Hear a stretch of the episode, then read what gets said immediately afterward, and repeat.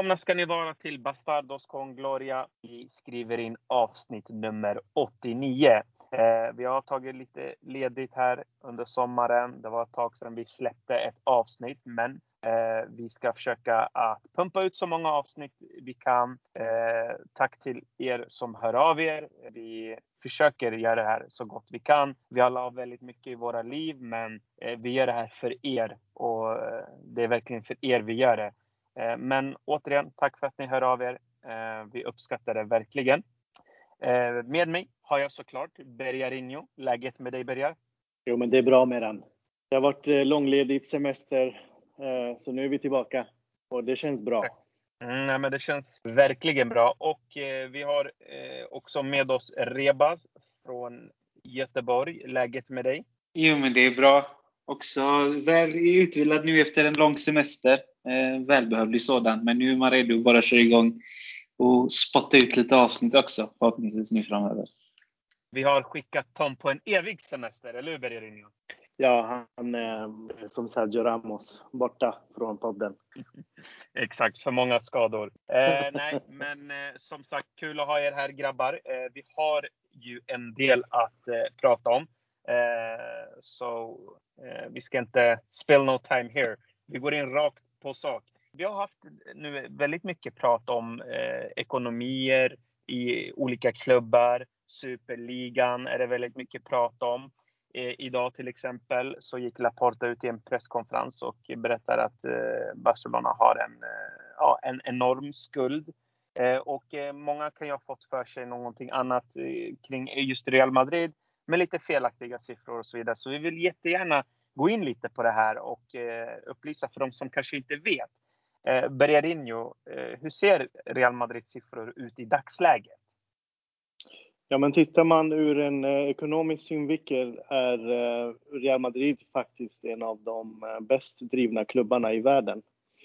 Ehm, nu är det många som tänker att det är kris och det är pandemi och så vidare.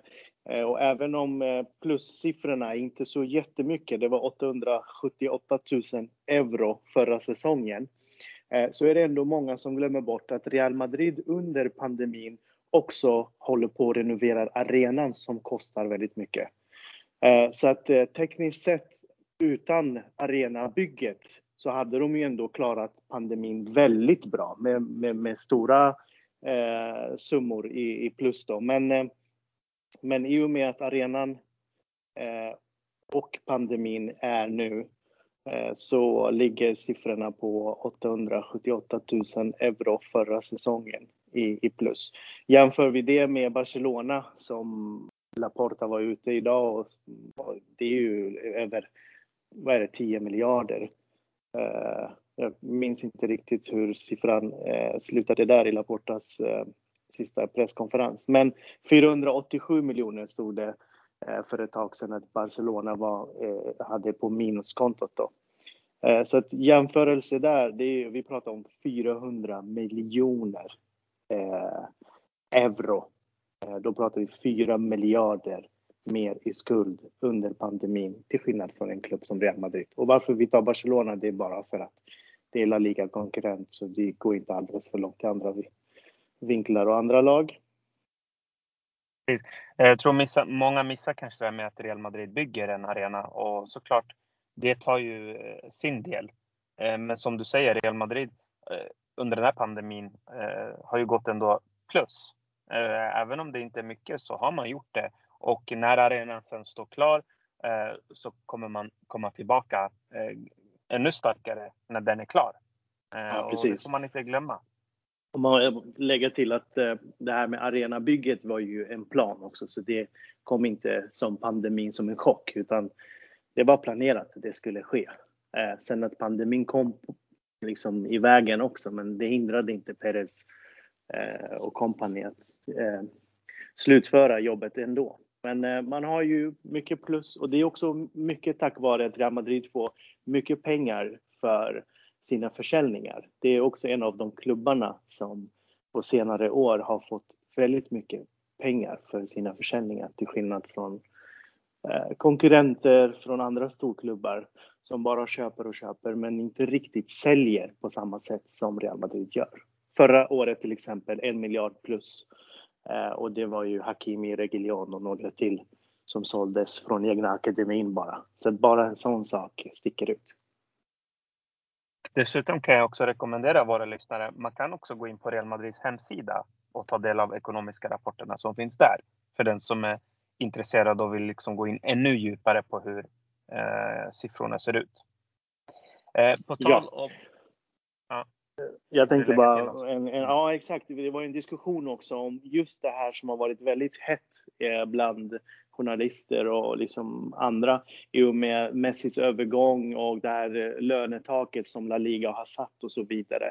Det är många som också eh, bakar in Real Madrid i den här krisen eller de, i, i den här salary cap som det heter. Eh, Eh, men där är ju där är ingenting som Real Madrid ska vara utan de klarar sig undan och det är på grund av att de har en välskött ekonomi och lönestruktur så att eh, de överskrider inte eh, liksom La Ligas gränser gällande lönerna. Så att de klarar sig undan. Det enda de behöver skära ner spelare för är ju för att de måste registrera endast 25 spelare och i dagsläget så har de 27 tror jag i truppen. Så de behöver bara göra sig av med två.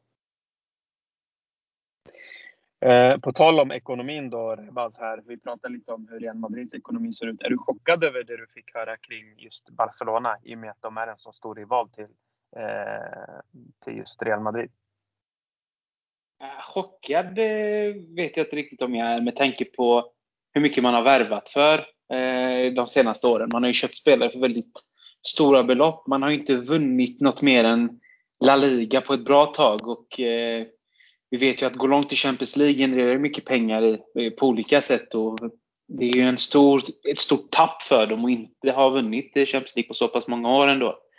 Eh, så jag är inte riktigt chockad. Och sen också får man heller inte glömma Bartomeus eh, lilla räd med alla kontraktsförlängningar och stora kontrakt på vissa spelare som, jo, men alltså som inte förtjänar de pengarna. Vi har ju Umtiti, vi har Roberto och så vidare utan att gå in på detaljer och spela för spelare. Men det är flera spelare i den truppen som har suttit på väldigt, väldigt, väldigt höga kontrakt och väldigt höga löner.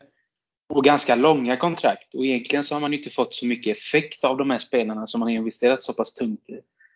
Eh, och sen som Birger var inne på så har man inte fått till så stora försäljningar heller som Real Madrid har kanske. Man har väl sålt någon eller lånat ut och det har oftast varit att man har eh, värvat spelare för mer pengar än eh, man har kunnat sälja för senare efter några säsonger. Eh, så det är inte alls förvånande att de har gått back så pass mycket. Och nu med pandemin också så tror jag ju definitivt att det har bidragit extremt mycket till deras skuld med tanke på förlorade biljettintäkter och så vidare. Så jag är inte förvånad. Tror du att Barca kommer tillbaka på banan eller ser du att det är lite kört kommande år? Eller vad, vad tror du om just deras möjligheter till att vinna titlar och konkurrera med Real Madrid? Jag tror som lag eh, tror jag definitivt att de fortfarande är med och konkurrerar. Eh, sett till den trupp de har idag. Jag tycker inte de har en dålig trupp. Eh, jag tycker jag såg senast också, spelar de ganska bra, tycker jag. Eh, stundtals så var de väldigt effektiva i anfallsspel. Så jag tror rent spelmässigt så tror jag inte de har några problem att matcha upp mot Real. Eh, men rent sportsligt sen om man ska tänka stor europeisk nivå så kan de få det lite tuffare, speciellt på transfermarknaden när de väl behöver förstärka på vissa positioner. Eh, sen är de ju, det är väl en mittback de kanske eventuellt skulle behöva då som kan vara lite tufft att värva in. Men med tanke på alla free transferövergångar nu som sker så lyckas de få loss lite, eller få bort lite spelare som sitter på högre kontrakt så kan de väl nog knyta till sig någon. Men skulden måste ju ner och det är väl det Laporta kommer försöka jobba bort till vilket pris som helst. Så frågan är vad är det för sponsoravtal och så vidare som man sluter för att eh, jobba ner den skulden. Och där är det inte helt omöjligt, tror jag, att eh, arabpengar kan komma in på något höger och vänster eh, bara för att få till det. För han måste ju också tänka på sitt presidentskap och klubbens bästa och då är det ju eh, första steget att få ner skuldsättningen. Det finns inget annat alternativ för Barcelona. Och vinna Champions League. Det måste de göra inom en snar framtid. Och kanske med rätt tränare, jag vet inte. Men just nu så tror jag inte de vinner CL. Men de kan konkurrera i La Liga utan problem. Ja, men eh, helt inne också på båda era spår eh, grabbar. Eh, och eh, det ska bli väldigt intressant att se hur rivaliteten spelar sig ut mellan de här två klubbarna kommande år. Eh, Jag börjar lite bara kort reaktion. Vi måste ändå ta upp det. Lionel Messi lämnade. Vad, vad känner du kring hans eh, avsked? Eh, det var överraskande och eh, som Madrid-supporter så eh, är det givetvis väldigt goda nyheter. Som en fotbollsälskare, som en La Liga-älskare, tråkiga nyheter. Och som en, ska jag säga, en, en, en, en ja, en fotbollsälskare igen då Eh, så tycker jag beslutet att gå till PSG är hemskt. Eh, jag har inte fattat det ännu. Eh, men det, står, det får han stå för och ehm, mm. det, det är mycket som lockar just med PSG just nu. Men jag trodde inte att en Lionel Messi som, som oftast eh, liksom klassas som the, the good guy Eh, skulle göra och ta ett sånt beslut och, och hamna i ett sånt eh, lag. Eh, mm. Ja. Men tror du det här påverkar La Liga? Utifrån liksom intresse och det kommersiella. Tror du det här kommer bli svårt nu för La Liga-lagen? Liksom?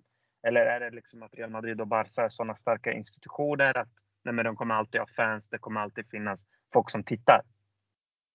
Nej men så är det ju. Det kommer ju alltid eh, liksom Real, Real och Barca är fortfarande Real och Barca. Det, eh, historien kommer inte att suddas bort bara för att Ronaldo eller Messi lämnar och så vidare. Men eh, självklart så eh, Eh, minskar ju hypen. Intresse finns, men det finns ju någonting utöver det och det är ju den här hypen från alla länder och när det är klassiko och liksom eh, sponsorer och allt det där. Vi vet ju att när Cristiano lämnade så eh, sänktes Reals eh, omsättning en, en aning. Eh, det kan ju vara på grund av det. De, Barca hade ett bättre tv-avtal till exempel förra säsongen än vad Real Madrid hade. Och det är ju också mycket tack vare att Lionel Messi spelade där och Real inte hade någon, ja, en Cristiano då. Så att visst har det en påverkan på så sätt.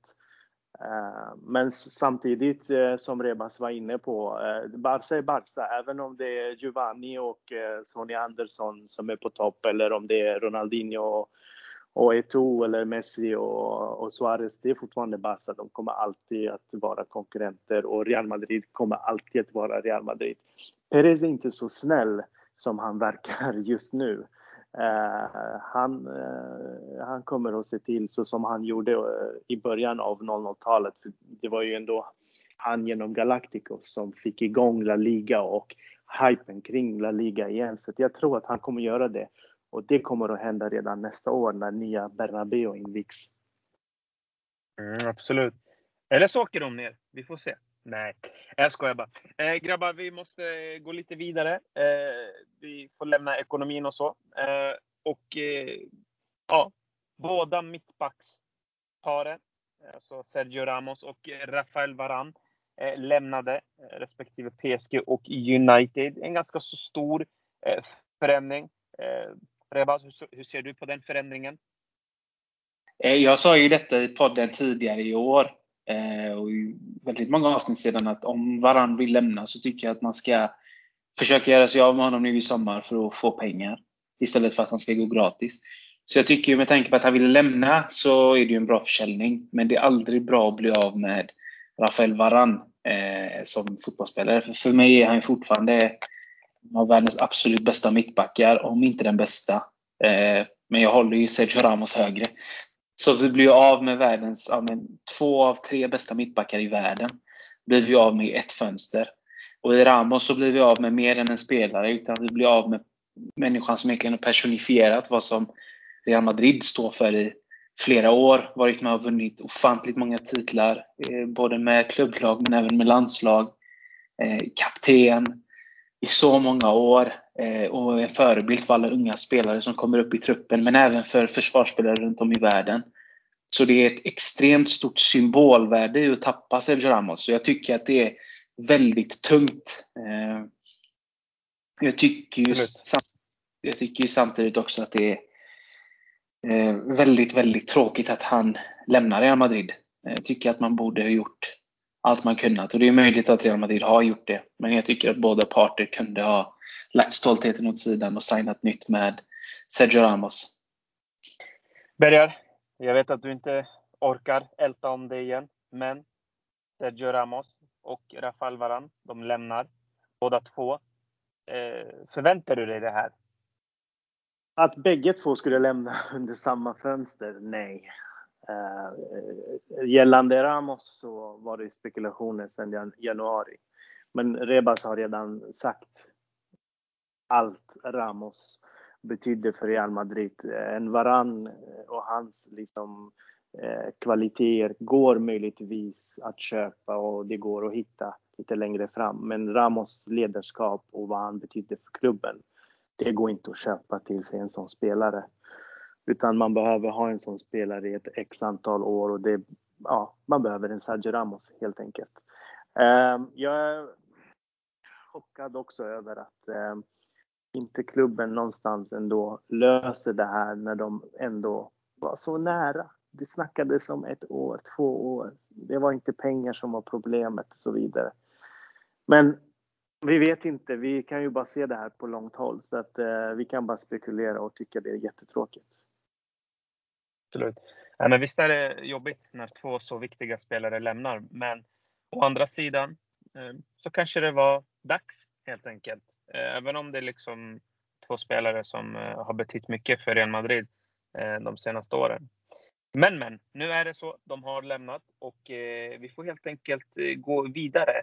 Och nu ska vi över till nyhetsdelen.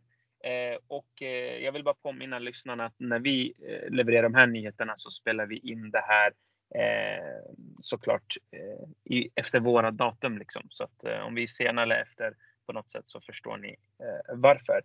Eh, och innan jag börjar med nyheterna, Rebas, take, eh, take it over from here. Tick, tack, tick, tack. Ska Kylian Mbappé ikväll eller imorgon sitta ner med PSGs president eh, Al Nasser och i det mötet kommer han berätta att han vill lämna PSG för Real Madrid. Det återstår att se vart Eh, Kylian Mbappé hamnar till slut. Antingen blir det den här sommaren eller nästa. Vi får se. Eh, den gode eh, Take Fusa Kubo som gjorde dunderbra succé i OS. Eh, han har ju tagit alla med storm, men eh, vi som vet, vi vet. Eh, riktig kvalitetsspelare. Han kommer att den här eh, säsongen att spela för Mallorca och går ut på lån. Enligt olika rapporter så kommer det fram då att Martin Ödegård vill lämna Real Madrid och det återstår se om det är Arsenal som blir slutdestinationen. De ska lägga rätt bud för att Real Madrid ska acceptera. Real Madrid har förlängt som bekant med Dani Carvajal och även nu Thibaut Courtois. Grattis till de två. Eh, kort grabbar, eh, ni får ju såklart reagera på de olika nyheterna. Eh, men vi går in på det, den stora eh, grejen och det är ju Kylian Mbappé såklart. Eh, och eh, här kommer ni ihåg lyssnarna att eh, det var ju en liten eh, dust här eh, mellan eh, Bergar och Rebaz. Eh, där eh, Rebaz sa att nej men det finns inte en chans att han går gratis. Och då sa eh, Bergarina, jo det kan alltså absolut hända. Eh, och nu vet vi inte riktigt vart det här kommer att sluta. Men Eh, skit i det när han kommer. Eh, börjar, jag börjar med dig här. Eh, Kylian Mbappé, Eh, känns han rätt här? Är det i Real Madrid han vinner Ballon d'Or? Definitivt. Det är Real Madrid eh, och Kylian Mbappé. Det känns som det känns som en, liksom, en kärlekssaga som håller på och hittar varandra när som helst. En, ett par som verkligen hitta varandra. Ehm, det Real Madrid är definitivt rätt lag för eh, killen Mbappé att vinna eh, Ballon d'Or i. Ehm, och ehm, jag vet inte om man behöver säga mer eller varför det är så. Men man förstår ju att han inte vill vara tredje fjol i, i PSG och eh, vill komma till Real Madrid där varken Benzema eller Hazard har den här egoistiska är, liksom, är de egoistiska personerna där de bara vill ha allt själva, vill göra allt själva utan de kommer Exakt. att vara de två spelarna som kommer att göra allt för att Mbappé ska eh, uppnå sina mål. Eh, så att eh, absolut, jag längtar. Jag ler. Jag väntar. Vad säger du då Bergar? Snabbt här nu då. Kommer han den här säsongen eller nästa? Jag tror att han kommer nästa. Okej, okay. du står fast vid det. Ja, ja okay.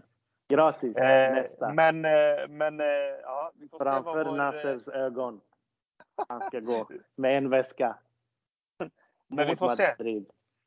Ja, exakt. Men, eh, det, men vår kära vän José Pedrerol, ja, vi får se hur rätt han har. För han har rätt på det här. Oj, oj, oj. Eh, kvalitet. Eh, Rebaz, eh, Kylian Mbappé. Eh, alltså såklart, så här. Vi, vi, vi förstår. Han är liksom fantastisk. Han, han har eh, allt liksom. Han har vunnit det mesta förutom den där jävla Champions. Eh, men det gör inte honom till en sämre spelare utan han är liksom ett fenomen. Eh, och det är såklart han som ska leda det här Real Madrid. Men finns det, om vi bara eh, vi lyfter lite här på locket. Alltså, Eh, Rebas, tror du att det kan bli en risk med att värva Kylian Mbappé? För vi pratade om Eden Hazard, som är liksom, innan Eden Hazard kom till Real Madrid. Då var det mycket prat om att ah, nu har vi en, någon som kan spela liksom, eh, sig ur eh, de här trånga situationerna. Någon som kommer lyfta nu Real Madrid. Han och Benzema kommer spela liksom fantastisk fotboll ihop. Men så har det inte riktigt blivit. Eh, och eh, ja, vad säger du? Jo men absolut. Finns det en risk? Det är, varje värvning är ju förknippat med en risk. Eh, skulle jag påstå. Det är aldrig säkert att en spelare blir en succé för att han har varit i en tidigare klubb. Det vet vi ju. Mm. Det har väl historien också bevisat eh, vid flera tillfällen. Eh, I Kylian Mbappés fall så tror jag att en eh, stor grej som kan bli tufft för honom är att det är mindre yta i La Liga. Lagen är oftast lite bättre på att försvara och täcka ytor. Eh, han måste bli lite bättre i en mot en, vilket han är fantastiskt i. Han är fortfarande riktigt bra på det i små ytor. Men det är det enda som jag kan se sätter lite käppar i hjulet för honom i början. Men med tiden så tror jag det ger sig. För det är en, det är en klassspelare. Det är en världsspelare på alla sätt. Han har alla egenskaper som finns. Och jag, jag tror ju definitivt att det här är en match made in heaven. Jag tror inte att han kommer ha problem med Real Madrid eh, överhuvudtaget. Utan jag tror han går rakt in. Han är klippt och skuren för, för att bära sjuan. Nu även om Hazard har den. Eh, men för mig är det den spelaren som kommer att göra skillnaden och kommer att höja laget eh, till den nivån som Real Madrid ska vara på. Eh, så jag, det är klart att det finns en risk, för att återkoppla till din fråga, men jag tror att i sammanhanget så är den väldigt liten när det kommer till Mbappé. Och jag frågar dig samma fråga då. Vad tror du? Blir det den här sommaren eller nästa? Han kommer i år. Det är inget snack om saken. Jag menar, Pederol har inte fel. Och han, eller Pedrol har inte fel och han har haft rätt på, vad är det? Ramos, Varan, Ronaldo, Zidane, Hazard och Jovic. Det är, jag har svårt att säga att han skulle ha fel nu. Han kommer om två veckor. Bra grabbar. Eh, då får vi se vem som... Eh, vill ni lägga ett bett mot varandra eller? kan vi göra. Vi gör. Jag är med. Förloraren bjuder på lunch. Lunch? Ja, vad vill du ha? Jag ska ha en ticket till Bernabéu. Vadå lunch? ja, exakt. För de som lyssnar, Rebaz är väldigt tät. Eh, jag kan bara säga att han bor i Göteborg. Jag vill inte avslöja mer än så. Men han bor i Göteborg, för er som... Ja. Eh, han, är, han, har inte, han har inte avslöjat så mycket. Rebaz i Göteborg. Exakt, det är lite svårt att hitta honom. Eh, men eh, ja, vill ni ha tre mm. rätter och allt det där, då hör ni av er till Rebaz. Det är bara så enkelt där. Det hade inte varit lika avslöjande om han hette Glenn, men han heter Rebaz Ja, han hette Rebas Glenn.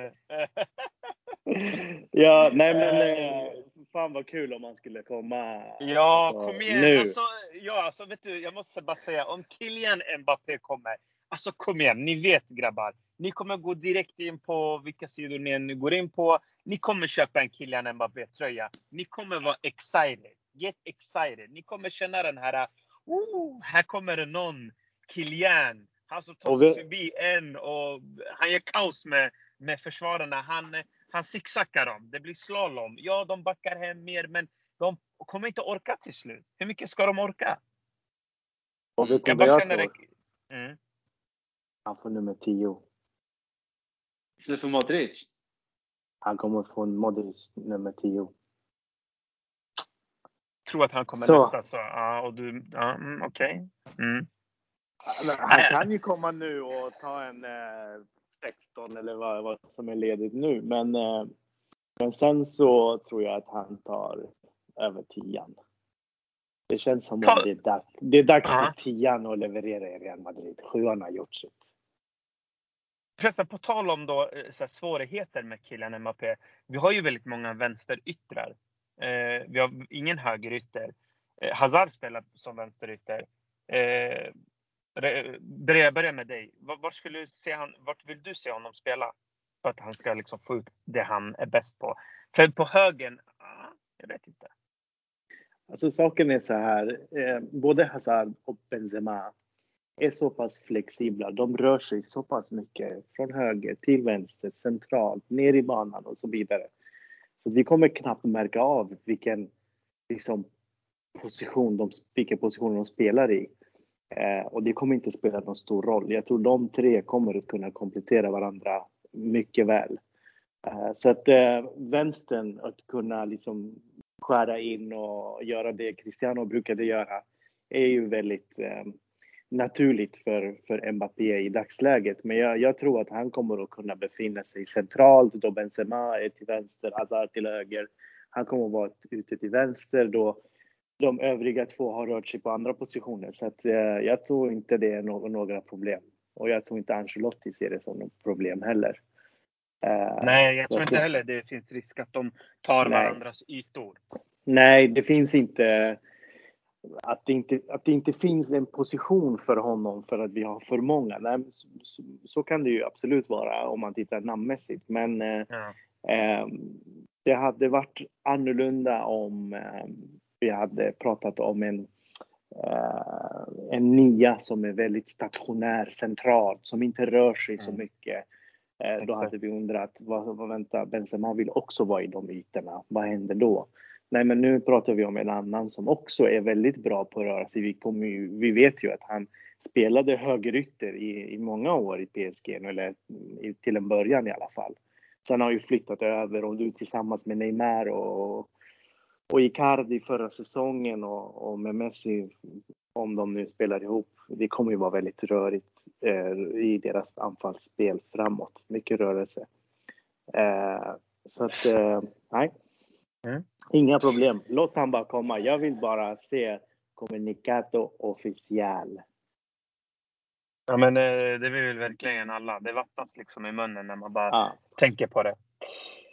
Hörni grabbar, vi lämnar Kylian Mbappé. Eh, jag vill prata lite om Martin Ödegård. Eh, Rebas, han gjorde en kanonsäsong där i Real Sociedad. Och många, inklusive jag, tänkte men han är redo nu för Real Madrid. Låt han komma tillbaka.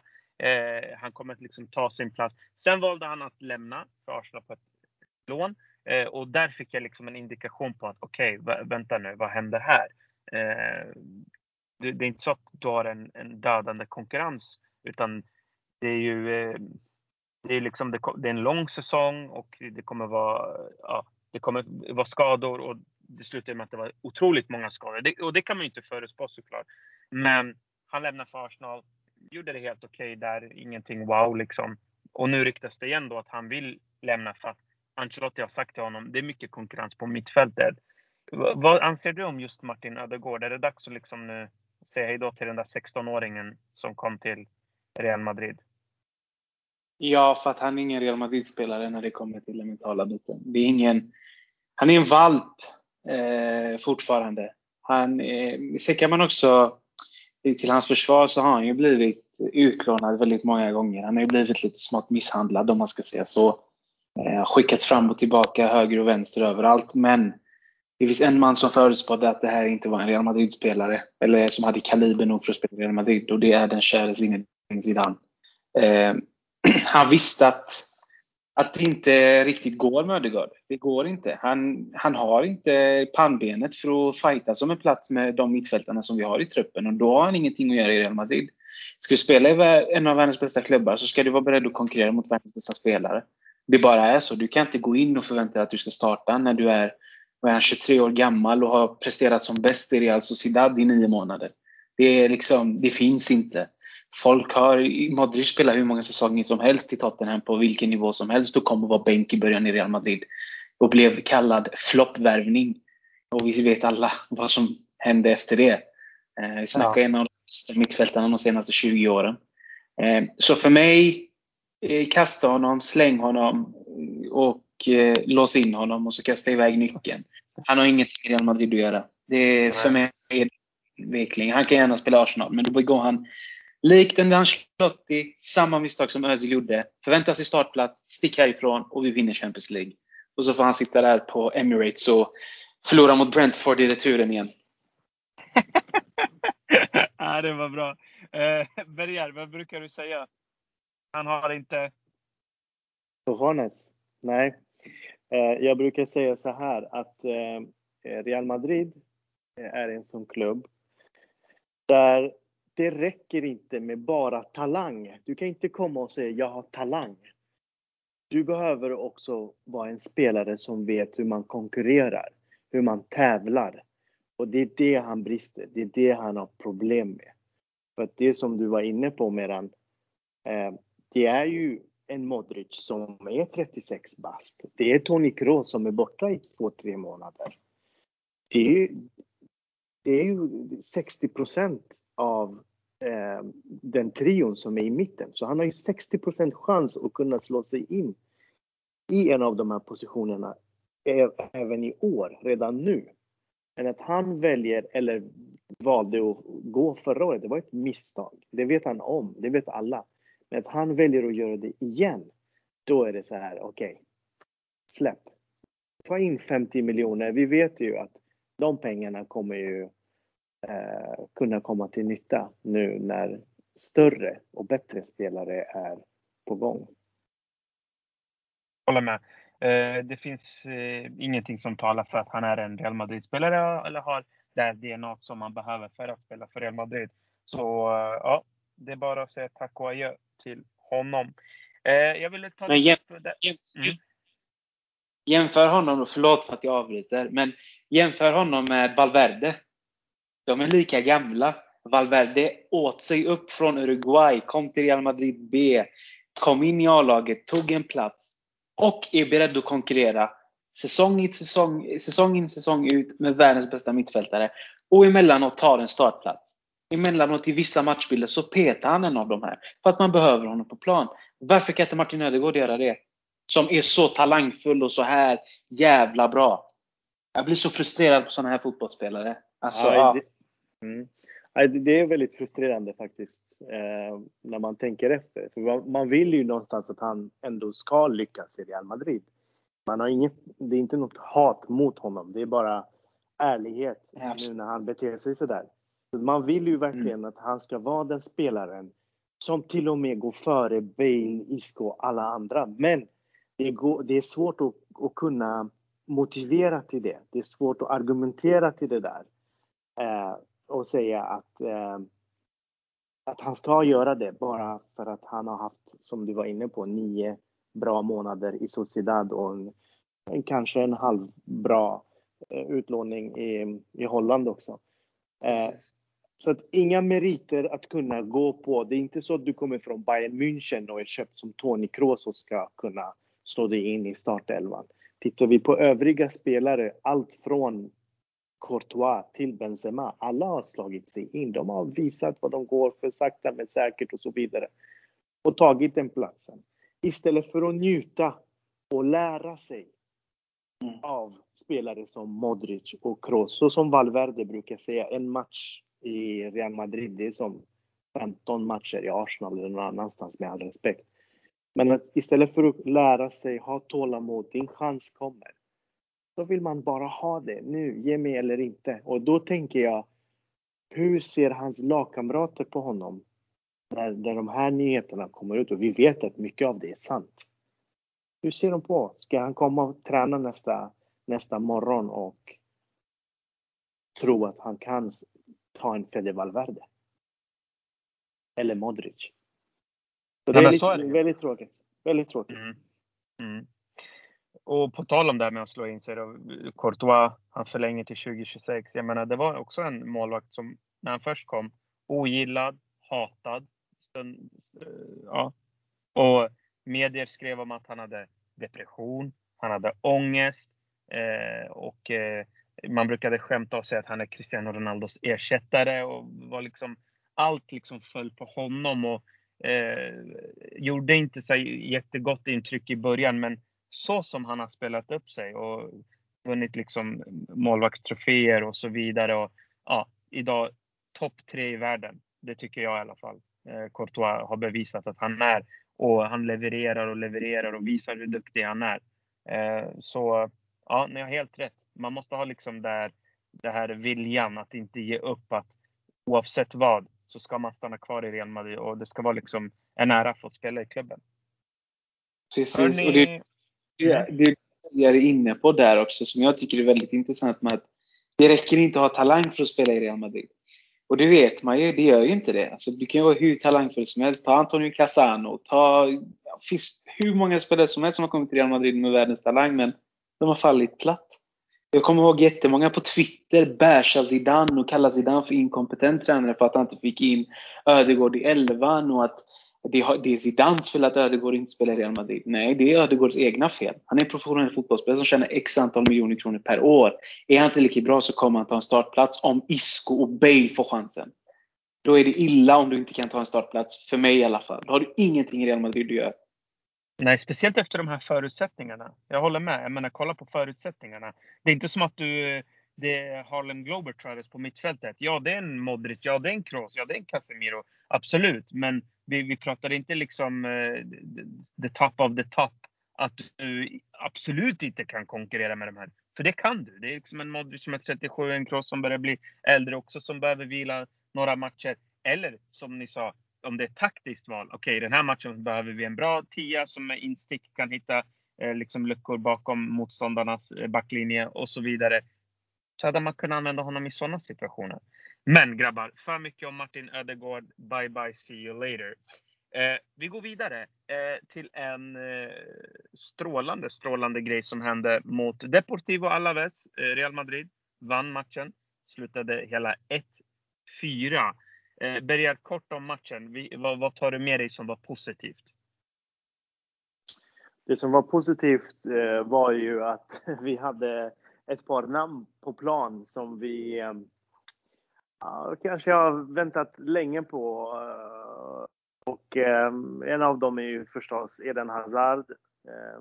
Vi har ju väntat på att han ska vara skadefri. Jag vet att han lirade mot Alaves förra säsongen också och gjorde mål. Så jag ropar inte hej än. Det kan ju dyka upp en skada när som helst. Men eh, väldigt positivt. Väldigt positivt också tycker jag att, eh, att Bale eh, har ändå hittat tillbaka. Lite otippad, men han känns eh, liksom nära eh, de övriga spelarna och det känns som om han är där och involverad på, på ett sätt och det är mycket kramar mellan han och Benzema och det värmer ändå att se även om eh, Bale har varit utanför startelvan i två, tre år nu efter att Zidane kom tillbaka. Vi vet ju att mycket har ju handlat om hans relation med Zidane och att Bale är en fantastisk spelare när han väl är skadefri och han har ju faktiskt hållit sig skadefri de senaste eh, säsongerna jämfört med hur det var tidigare. Så det känns ju bra att han var tillbaka. Så trion framåt eh, var väldigt kul att se. Eh, slöstart på matchen, lite förväntande start skulle jag säga i och med att premiärerna brukar oftast vara lite så. Och sen hade vi inte en jättebra försäsong heller med de här matcherna mot Milan och eh, Rangers. Så att eh, det var lite frågan om vem ska kliva fram, förutom Benzema då förstås. Men eh, kul att vi ändå också efter 3-1 går för att göra fyran och inte ligger lågt och stänger matchen. Det, det är lite Ancelotti-stil som jag saknat lite. Zidane har ju en tendens, jag vet att Hazard och de här spelarna har inte varit tillgängliga för honom. Det har ju varit Lucas Vasquez och Vinicius och Benzema och det är klart man kanske hellre vill spela på resultat när man har en sån trio framåt jämfört med när man har eh, de här stora namnen. Det var kul att gå att de ändå ville gå för fyran och liksom mera mål. Kul! Bra premiär tycker jag. Mm, verkligen. Eh, jag delar också den uppfattningen. Eh, strålande match från Real Madrid. Som du säger, första halvlek lite trevande, men sen kommer man igång och sådär. Eh, och det positiva som jag tar med mig, det är David Alaba, tycker jag, och Hazard såklart. Men Alaba, alltså, jag fick lite Tony Kroos-vibbar. Alltså, lugn, sansad, eh, bra kombinationer med medspelare, gör en assist också, så att han är med liksom poängprotokollet. Ja, jag är imponerad av David Alaba och jag, jag var väldigt tidig med att säga jag tror det är en kanonvärvning och jag tror på honom enormt mycket. Jag tror att han kommer bli så nyttig för Real Madrid och sättet han gick också in i tacklingar och eh, försökte liksom få med sig minsta lilla och firade när han liksom eh, var i vägen och sådär. Nej, jag, jag, jag är otroligt imponerad. Jag vet att Nacho också sa det i intervjun att han liksom älskar Alabas attityd. Och det där, eh, det är för mig ovärderligt. Eh, ska jag säga. Det jag var lite oroad om vi ska ta lite negativ matchen, det var att det krävdes att en Luka Modric skulle liksom sköta tempot i spelet och att han skulle liksom driva lite fram. Eh, gjorde han inte det, då såg det sådär eh, lite trevande ut. Men det kan också bero på, som du säger Berger, ja, det är väl lite premiärnerver, det tar lite tid eh, att komma igång, ny tränare, nytt spelsätt och så vidare. Men jag hoppas att Valverde vågar ge fler sådana aktioner som han gjorde vid målet. Då visade han och Real Madrid blev mycket svårare att läsa när han liksom drar sin spelare och så öppnas det upp hur många ytor och möjligheter som helst. Så jag hoppas verkligen att det fortsätter. Ehm, men på tal om Hazard då, eh, den där klacken var ju helt otrolig. Eh, Rebaz, tror du att det nu gäller för Hazard den här säsongen? Eh, tror du att det här blir hans säsong? Ja, alltså det, han måste. Han måste. Ja, för mig finns det inget annat i huvudet. Han måste lösa det den här säsongen. Eh, och jag tror han har väldigt goda förutsättningar för det också. Eh, just med tanke på hur, hur Ancelotti spelar. Eh, jag menar, lek med tanken att vi får in Mbappé då. Eh, går han nog ut på en kant, då tror jag Hazard spelar strax bakom Benzema, nästan som en tia. Eh, och sen vem han har till höger och väljer att ha där, det får vi se. Men jag tror definitivt på att Hazard har jättegoda förutsättningar i år. Eh, också nu med fysteamet sägs det att han är väldigt fit och mentalt väldigt stark. Eh, men den har vi hört innan, men vi får hoppas att det stämmer för den här för tredje gången gillt då. om man ska snacka säsonger. Eh, så jag tror definitivt att han kan lösa det. Eh, och jag tror en sak som kommer göra det enklare för honom är som jag sa förut, det är Ancelottis spelsystem. Se att han spelar med honom som tia och så ett, eller någon position där han är mer central och så har vi Valverde på plan som bryter, bryter sönder försvar. Eh, då får vi likt en Di Maria som han hade när vi vann Champions League när han kom första sessionen, eh, Ancelotti. Och jag tror han kommer vara beredd att använda Valverde som han använde Di Maria i exakt samma roll. Det hade inte förvånat mig om Di Maria, eller om Valverde blir en startspelare i Real Madrid eh, den här säsongen. Eh, med tanke på vad han visar senast.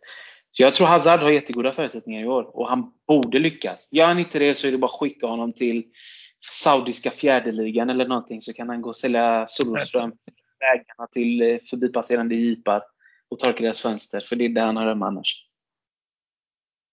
Man vet att jobba på McDonalds. Ja, exakt. Du ser. Nej, men det kommer inte vara något kvar. mm. eh, Men in på matchen då här. Eh, någonting mer som ni vill lägga till kring just matchen eh, och det ni såg? Jag tycker kombinationsspelet är något som är värt att lyfta. Vi är väldigt, väldigt, väldigt bra på att kombinera oss igenom.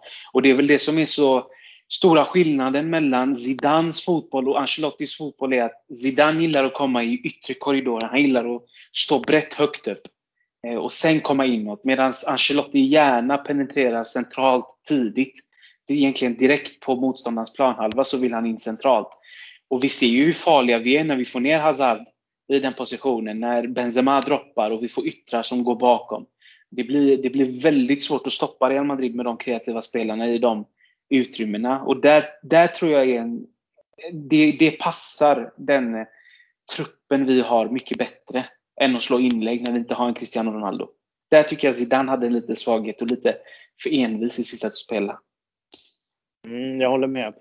Samtidigt som man gör ju det här också centralt när du har en Hazard och Bale och Benzema tillsammans på plan. Eh, det är en Absolut. annan grej när du har en Asensio eller någon annan på ytterposition eller Lucas Vasquez. Du, du kan inte ta dig in centralt utan du måste runt på kanterna. Så att, eh, eh, det, är, det är lyxigt faktiskt att få ha de tre ihop. Eh, även om det inte är samma nivå eh, på ingen, eller förutom Benzema, både Hazard och, och Bale pratar jag om då. Men eh, det är ändå Bale man ska möta. Det är ändå Hazard man ska möta. Det är en viss respekt också hos motståndarna. Och så tar det ju också lite från pressen eh, på Hazard den här säsongen när även Gareth Bale är med, ett stort namn förutom Benzema och resterande. Men eh, det var ju skillnad till exempel förra säsongen och säsongen innan när han spelade varje gång så kändes det som om allt bara hängde på honom. Nu skulle han dribbla igenom alla, nu ska han göra assisten, nu ska han göra målen. Men nu finns det ju andra som måste också kliva fram, så det tar ju lite från pressen. Och det, det tror jag blir, blir väldigt positivt för Hazard, som också har Eh, känns ju som, jag brukar följa de här träningarna, de här småklippen som finns och det känns som om det är en kille som är omtyckt av liksom resterande eh, spelare i laget och sånt, sånt är viktigt tror jag. Eh, de tror på honom och det, det tror jag han kommer långt med. Och Pintus och hans fysgäng, de kan ta hand om Hazard tror jag. Så att, eh, väldigt spännande eh, att ta med. Jag vet nu en annan fantastisk grej. Det var ju såklart att Vinicius Junior gjorde mål. Det vet alla. Eh, stjärnan, guldkillen, eh, kommer in från ett inlägg och nickar in bollen. Eh, vilket är ju helt fantastiskt. Eh, nu har han gjort ett mål förra säsongen. Så gjorde han tror jag tre eller fyra. Och han kommer ju slå det här utan tvekan. Men grabbar, vi måste ju prata lite om det här som alla Real Madrid-supportrar undrar lite och det är ju poängproduktionen bland våra yttrar. Eh, Rebaz, om jag frågar dig först. Hur blir vi mer målfarliga med de yttrarna vi har och vad behöver vi för att de här ska leverera? Låt oss så kanske också säga då att Hazard är borta. Eh, han är skadad. Och då har vi de här Asensio, Rodrigo, Vinicius. Hur får vi igång de här yttrarna? En väldigt, väldigt bra fråga som jag tror att Zidane har frågat sig i väldigt många år eh, och som Ancelotti säkert frågar sig just nu.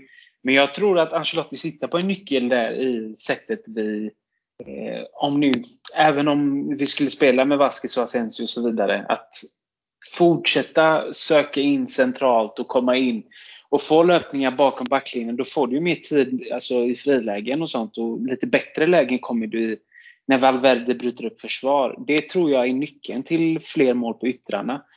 Och sen också, det måste ju bli mer kontinuitet i deras eh, alltså speltid. De kan inte starta två och vara bänk tre och så vidare, utan det måste bli några matcher i rad. Eh, och jag tror ytterligare en nyckel är att Real Madrid fortsätter göra mycket mål. Eh, så, som Carlos, fot, alltså Carlos fotboll är målgaranti, det vet vi. Och jag tror att det är väldigt bra för våra yttrar, för det höjer och stärker självförtroendet, vilket gör att Jo, men bränner man två så vet man att man får två lägen till och då sätter man en och då räcker det ju för att förfina statistiken. Så det tror jag kommer eh, per automatik så länge man lyssnar på Carlo Ancelotti. Så det är väl lösningen. Lyssna på Carlo och låt hans offensiva fotboll eh, och den extremt effektiva fotboll han spelar i sista tredjedelen göra jobbet. Så kommer det lösa sig. Asensio tror jag dock inte på, eh, tyvärr. Men resten så tror jag det kommer lossna för. Jag är väldigt spänd på Rodrigo i år. Eh, såg väldigt fin ut under försäsongen och har blivit väldigt lovordad av folk eh, som är nära till Real Madrid. Eh, så jag tror på det. Nej men absolut, det är exakt det du liksom är inne på. Spelsättet blir lite annorlunda. Det kanske gynnar våra yttrar lite mer eh, under Ancelotti. Sen tror jag också på till exempel Vinicius. Eh, Ancelotti förklarar väldigt bra att tar man för många liksom Eh, att man, om man har bollen liksom för, för mycket och kladdar på den och tar en, två, tre touch för mycket, då blir det svårare att göra mål. Så han har jobbat väldigt mycket med Vinicius att han på en, två touch liksom ska försöka eh, komma till mål. Just Vinicius också så tror jag att det där är också hur vi spelar. Om det är mot ett lag som kanske är lågt sittande, då kanske det blir lite, ja, det blir lite sådär. Äh, men när det finns ytor för honom att springa på och löpa, som mot Alaves. De var trötta, han kom in sista tio och så gör han också ett mål på det. Det tror jag också är någonting som vi kan använda oss av. Att vissa matcher så är Vinicius väldigt bra att ha.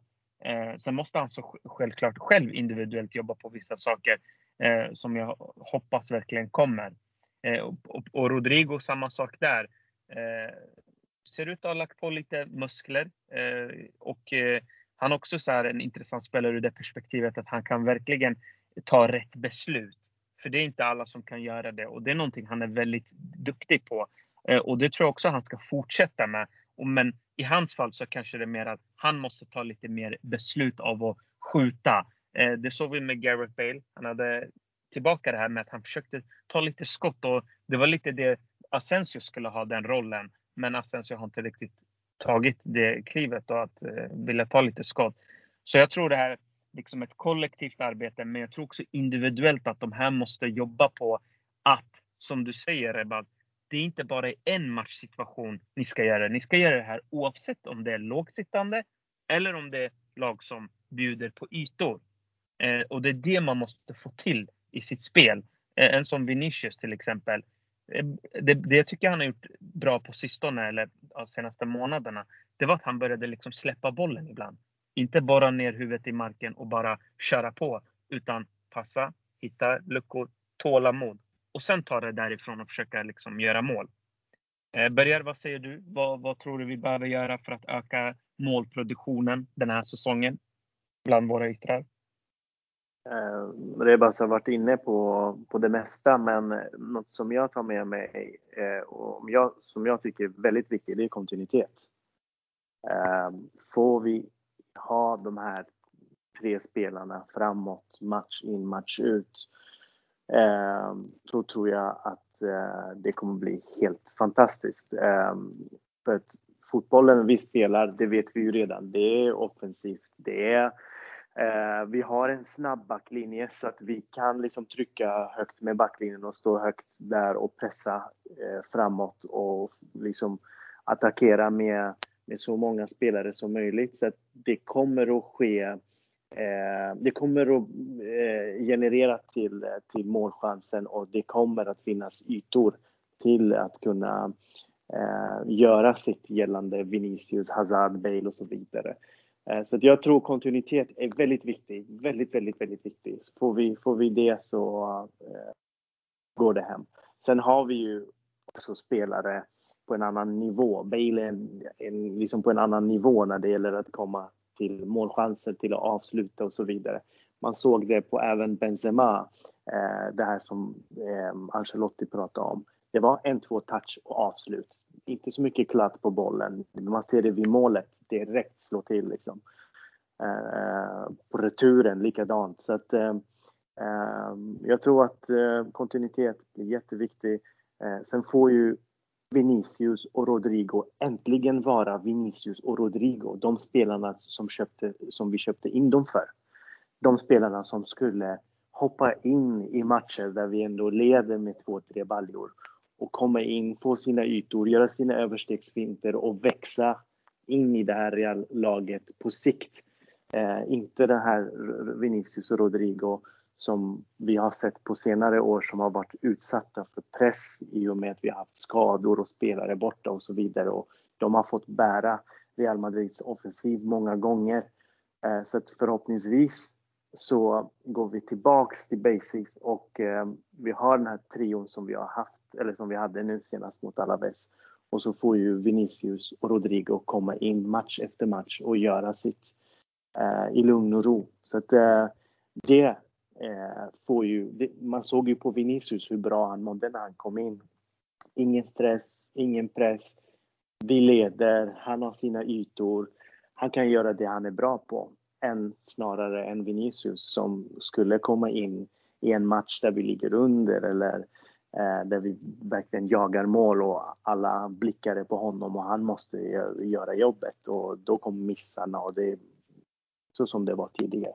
Så att eh, kontinuitet, kontinuitet, kontinuitet. Det tror jag är viktigast. Intressant grabbar. Eh, jag hade faktiskt inga fler grejer att ta upp eh, om inte ni har någonting som ni vill ta upp. Att Martin Ödegaard inte har Real Madrid DNA. Rebaz, har du någonting som du vill lägga tillägga? Eh, att jag ser fram emot eh, när Börjar bjuder mig på sjurätters när Kylian Mbappé kritar på och presenterar som två veckor. Det ser jag fram emot. Med gafflarna ute. Du, jag kan bjuda dig inte bara på lunch, på middag, en hel helg om du vill. Lyssna nu, nu alltså. Du kommer få käka upp de här orden. Bara jag får se Kylian Mbappé ta sin väska framför ögonen på Nasser. Okay? Och, och, och, och åka mot Barajas och landa där. Ja, det är allt jag vill. Det är allt jag vill se. Ja, exakt. Det blir den största smällen för dem att bli av med Mbappé. Den största smällen. För vi vet ju att Ramos, Messi, Neymar och så vidare, de, de är det fantastiska, det är världsstjärnor. Men Mbappé är ändå deras framtid. Att bli av med framtiden, den är jobbig. Nej, de ersätter honom med Cristiano Ronaldo genom sjuan. Det är ingenting vi behöver oroa oss för. Ja, det är bara ett, två års eh, lösning, kortsiktigt. Men långsiktigt, den är jobbig. Det är som om vi hade blivit av med Cristiano när han var 22, 23. Det hade varit jobbigt. Ja, oh, United. Så som United blev av med Cristiano. Mm, mm. Exakt. Oj, oj, oj. Hörni grabbar. Eh, Bergar, tack för att du var med. Ja, men tack. Eh, lite ringrostig. Det var länge sedan vi surrade fotboll. Men eh, kul att vara tillbaka. Mm. Eh, Rebas, tack för att du också var med. Tack själv för att jag fick vara med. Trevligt som vanligt. Och eh, tack till alla som lyssnar. Eh, vi uppskattar er. Eh, det vet ni. Eh, vi kommer försöka att göra så många sådana här avsnitt vi kan. Eh, ni kan höra av er till oss om det är också någonting som ni vill att vi ska ta upp. Eh, så tar vi gärna upp det i podden. men tills dess, adios. Adios. Får jag fråga Rebas innan du avslutar? Vad har du för favoriträtt? en bra hamburgare. En bra hamburgare. Bra. Ja. Tack.